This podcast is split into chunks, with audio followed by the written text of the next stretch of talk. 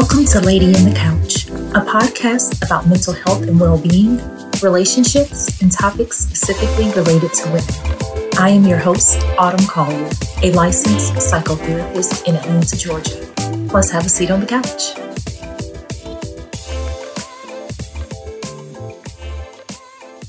Welcome. So today's episode is Let's Cancel the Word Fake. All right, so this word, the word fake, is a pretty popular term. It's a colloquialism that is used. It's been around for a while. And, you know, it's something we may hear quite often. Some of your millennials and younger generations may use this word to describe someone that they feel is doing something. You know, they may say, oh, they're being fake, or they're smiling in my face. They're being fake. They know they don't like me or like this person, or whatever the case is. So the word fake, when used as a colloquialism, has been around for a couple of decades and probably longer. You know, I've seen the use and, quite frankly, overuse of this word throughout my existence, my lifetime. And I typically hear people say this when they are describing another person's demeanor, personality, or an interpersonal interaction maybe they're a part of or that they have witnessed. So, an example might be two people who do not get along might greet each other and, you know, greet each other with pleasantries and say hello when they're cordial. And an observer might say, they so fake. And the observer's, you know, perspective is, well, they know they don't care for each other. Why are they pretending to be nice to each other? So then they therefore label that as being fake, I guess. So if you watch any reality TV show, you will probably hear this word at least twice per episode. And it'll probably go something like this. I don't know why she showed up to my event acting like she wants to support. She being so fake. So that's kind of the context and how the word fake is used in different scenarios. So once that's stated, typically the individual who they're calling fake is now offended. And they likely ask, Well, how am I fake? How am I fake? And then, you know, they go back and forth back and forth begins and then it continues. And really, there is no resolution because both individuals now have entered into emotional mind, and that is where they are choosing to exist. So, if we looked at the interaction and situations from a, an objective viewpoint, we would probably remove the title or word or descriptor fake. So, yeah, I understand the layman use of the term and what it is trying to convey when people say fake. I get it. Again, it's a colloquialism. So we just kind of say it, you know, just throw it out there, and we all just kind of know what it means. However, it conveys so much more, and I think it is limiting. The use of the word is critical, meaning it exudes like criticism, and it is also divisive, and it is a very narrow view of someone. So the word fake as a description is limiting, and it's really, you know, all or nothing. It has this all or nothing feel to it. You know, to call someone fake is to put them in a box and make them only this one thing. And let's face it, you know, fake has a negative connotation. When you call someone fake, it's a jab, it's offensive.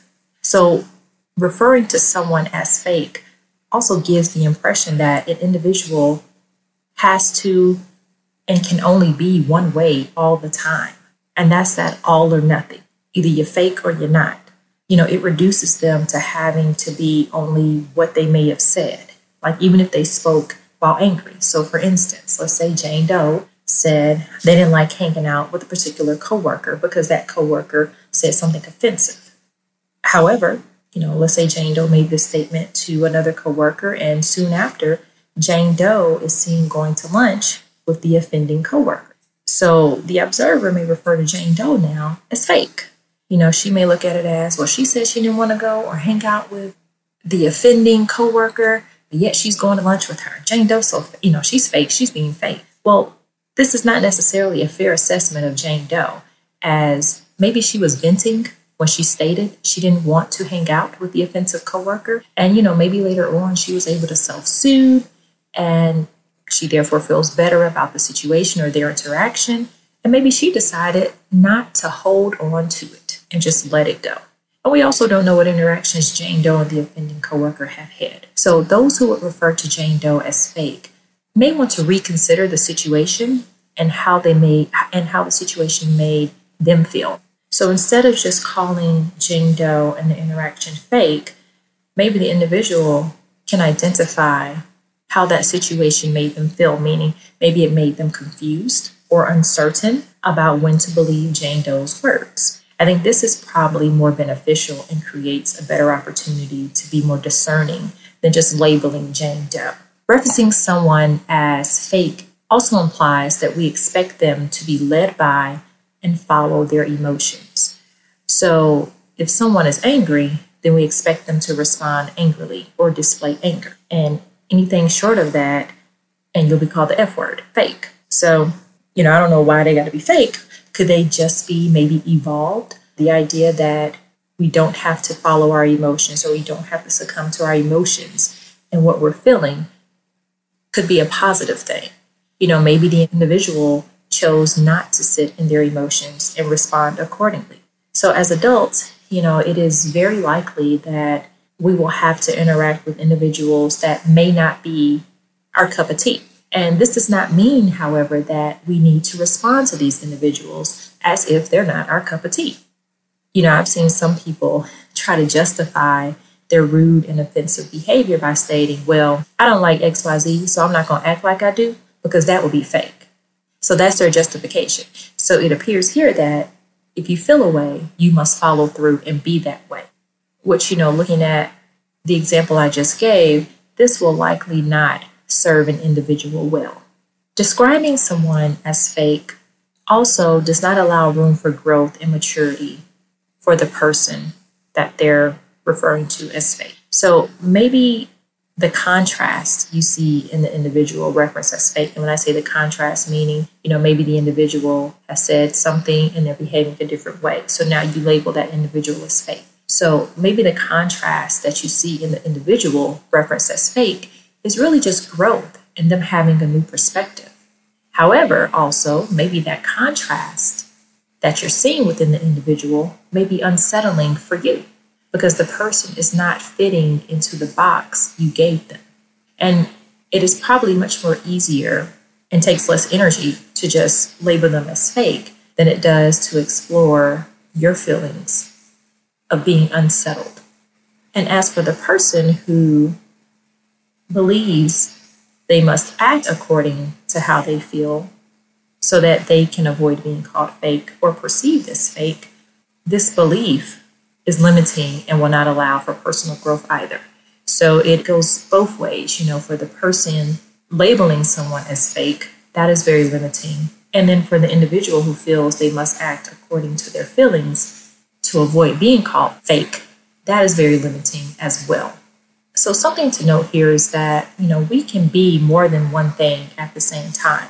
So we can acknowledge that you know, maybe we do not desire to forge a friendship with someone, and also be polite and kind to that individual without it having to be fake. That could just be maturity and politeness and being cordial and just showing respect.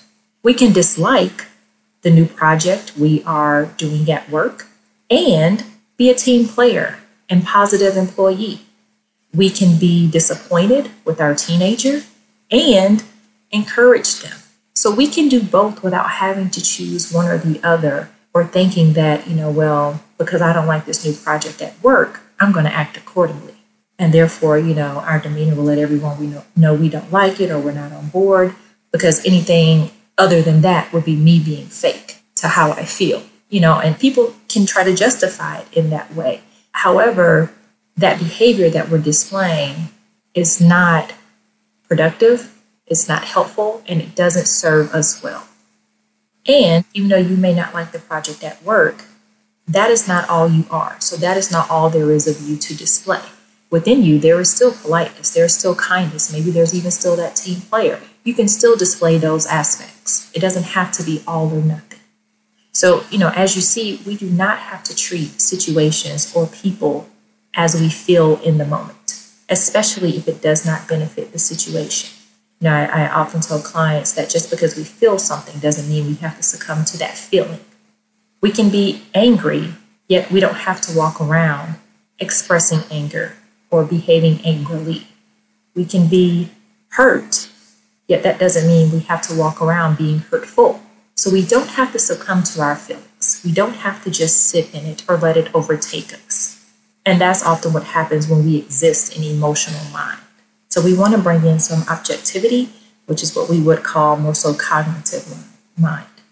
And this is not to say that we should not express our thoughts and feelings. If we are disappointed, you know, we're not saying just overlook it and just go on and do the opposite or behave the opposite. No, we can still express ourselves. However, we want to continue to be productive and not just sit in this deep emotion. So, for instance, the example I gave, we can be disappointed with our teenager and encourage them. You know, we can tell our teenager, you know, hey, I'm really disappointed with maybe your grades, with your grades this semester. And I know you can do better, and I'm going to help you do better and make sure you do better, as opposed to just harping in and sitting in that disappointment and therefore treating them in a disappointing way. So, hopefully, this encourages us to acknowledge that many things can be true and exist at the same time. And therefore, you know, real and fake do not have to be the only categories. If these are our only choices, real and fake, then we miss out on so many traits to help us better discern situations. The next time we feel the urge to categorize someone as fake, you know, I encourage us to ask ourselves, well, what emotion is being evoked within me? You know, ask yourself that. What is it I'm feeling right now? What are they stirring up in me? What is their contrary behavior bringing up within me? You know, your response might be, well, I feel confused because what this person said is contrary to how they're responding. So I'm feeling confused about this individual or about the situation. The response might be fear because maybe now you feel worried that the person might not be authentic with you and could possibly pose a threat. So if an individual that you've interacted with is behaving or communicating contrary to what was previously communicated, or their behavior is contrary to a prior behavior, then this might evoke fear in you.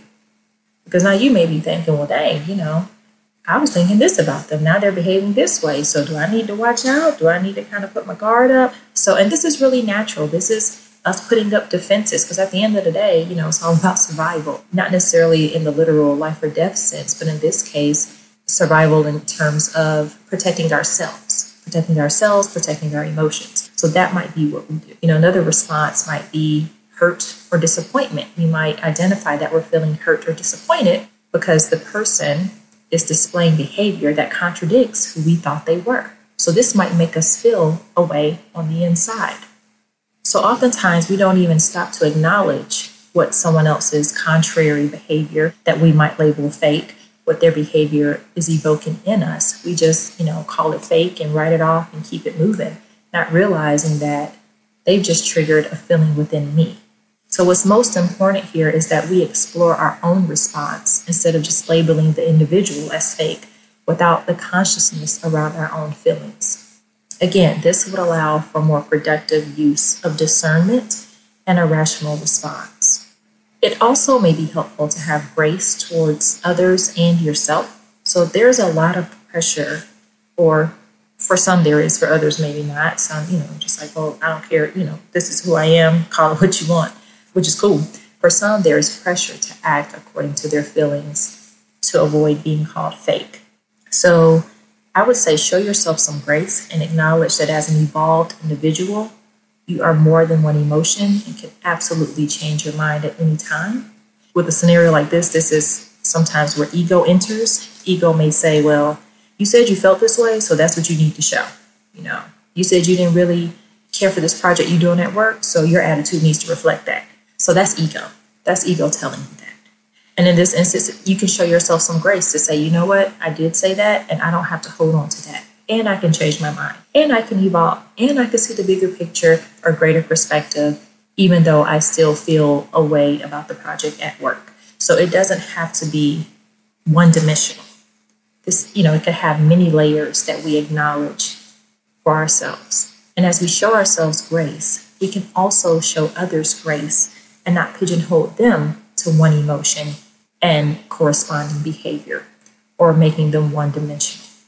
So hopefully we can see that for others as well. That because we felt one way on a Tuesday doesn't mean we can't change our mind or feel differently on a Wednesday. And yes, I do understand that, you know, we look for consistency in relationships, you know, and that is a good thing to do. Look for consistency and trusting behaviors and things like that. Absolutely. So we do want to continue to look for that. However, we also want to understand that people evolve and we can show them grace around their evolution.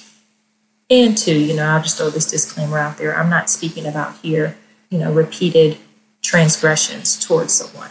Well, they said this and now they're doing this. Okay, I showed them some grace. Then they did it again and they did it again. No, we're not talking about things like that. All right. So we are individuals with a plethora of feelings and some even contrasting at times. So during this time, people, you know, are using the term this is cancel culture. So while we're canceling stuff, I vote that we go ahead and cancel the word fake because it is very limiting and really makes us seem one dimensional and puts us in a box, and we miss out on many other opportunities to explore other traits within individuals and our own feelings. And everything just isn't that simple. It's not as simple as just you fake. You know, that's a really simple, basic description for someone.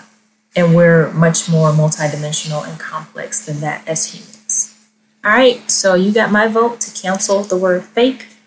Go ahead and cast your vote also.